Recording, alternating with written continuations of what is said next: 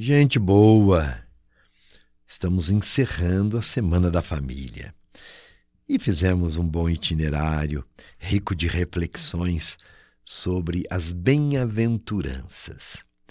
E vamos encerrar hoje com o tema Bem-aventurados os pacíficos, porque serão chamados filhos e filhas de Deus. E como temos refletido, a santidade se realiza no dia a dia em pequenos gestos, pelas palavras, pelos fatos da vida. Quantos atos de conversão nós realizamos e quanta experiência bonita da misericórdia de Deus experimentamos, não é verdade? Quando falamos da pessoa pacífica, estamos falando da paz, do amor, da comunhão, da concórdia, vividos sobretudo na família. É oportuno que nos perguntemos: em família, ousamos promover a paz? Somos pacíficos em nossas ações ou nos deixamos levar pela sede do poder, a cobiça, a violência, a ambição? É sempre bom fazer um exame de consciência. Deus é caridade e os que o seguem têm o dever de buscar a paz. Aqueles que cuidam de semear a paz por todo lado, Jesus lhes faz uma promessa maravilhosa. Serão chamados filhos e filhas de Deus, segundo as bem-aventuranças. Por isso, semear a paz ao nosso redor é caminho de santificação. E hoje eu quero lhes contar uma história que é um fato real, que nos inspira no caminho da santificação. É o fato da vida de um casal, Zélia e Jerônimo. Ela nasceu em Niterói e o Jerônimo em Magé, no Rio de Janeiro. Na segunda metade do século XIX, ele era engenheiro e eles cresceram em lares cristãos e foram progredindo na fé e nas virtudes, a ponto de desejarem seguir a Cristo de uma maneira mais íntima, como religiosos. Mas acontece que os seus pais insistiam que eles buscassem o um matrimônio. E sem que eles se conhecessem, Interessante, os dois jovens viviam o mesmo dilema: obedecer à autoridade dos pais ou cumprir com o chamado de Deus que sentiam no coração.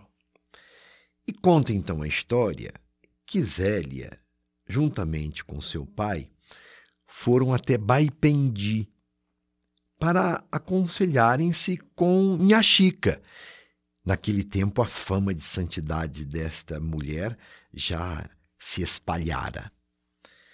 E daí veio a profecia da boa Inhaxica.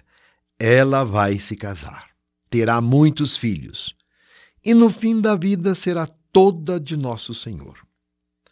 Um belo exemplo do que é a comunhão dos santos já em vida, não é verdade? Então, em 1876, Zélia e Jerônimo se casaram na cidade do Rio de Janeiro. E o casal fixou residência numa fazenda chamada Santa Fé e ali constituíram um autêntico lar cristão. Na fazenda havia uma capela onde eles rezavam. Naquele tempo, século XIX, a escravidão estava em voga no Brasil. Mas o casal jamais tratava os escravos como escravos. Eles viviam, os escravos, em liberdade e recebiam salário, diz a história. E iniciavam a cada dia de trabalho com uma oração, sempre esta oração guiada pelo casal. A preocupação de Zélia e de Jerônimo com a vida espiritual desses homens, dessas mulheres e crianças que trabalhavam na fazenda era tão grande que eles sempre participavam da missa, tinha confissões, havia catequese promovida pelo próprio casal. E Zélia pessoalmente era catequista e se encarregava então da assistência religiosa aos então escravos e necessitados. Depois, em 1888, em 13 de maio, como sabemos, foi assinada a Lei Áurea. Os escravos, então, se tornaram legalmente libertos, mas lá na fazenda permaneceram. Do feliz casamento nasceram treze filhos, quatro dos quais faleceram ainda crianças, e os demais abraçaram a vida religiosa os homens tornaram-se sacerdotes, um lazarista, um jesuíta e um franciscano.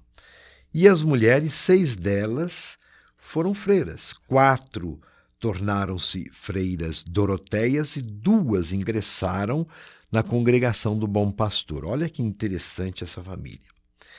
E como pai de família, Jerônimo, por várias vezes, renovou o sacrifício de oferecer a Deus cada um de seus filhos e sempre doava e angariava doações para os seminários. E ele faleceu em alto grau de perfeição de vida cristã. Após a morte do marido, Zélia vendeu e doou seus bens aos mais necessitados e à igreja, conforme era o desejo do marido Jerônimo. E então ela pôde ingressar, realizar o seu grande sonho, conforme havia profetizado em Achica, na congregação do Sacratíssimo Coração, passando a se chamar Irmã Maria do Santíssimo Sacramento. Em 1919, esta vida edificante de Zélia chegou ao seu fim terreno. E ela foi sepultada em um simples túmulo no cemitério São João Batista, no bairro de Botafogo, no Rio de Janeiro. Lá está.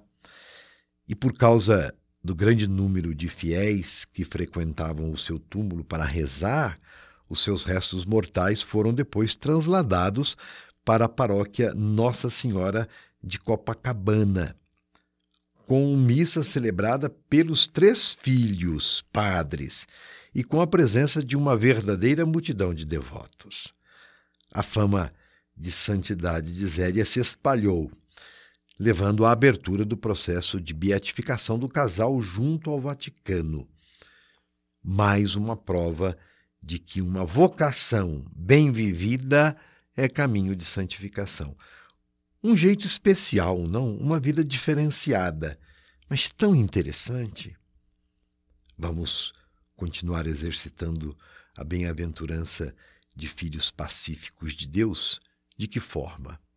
Sendo mais pacientes, exercitando o perdão e promovendo a paz. Cada um do seu jeito, segundo a inspiração que Deus lhe concede.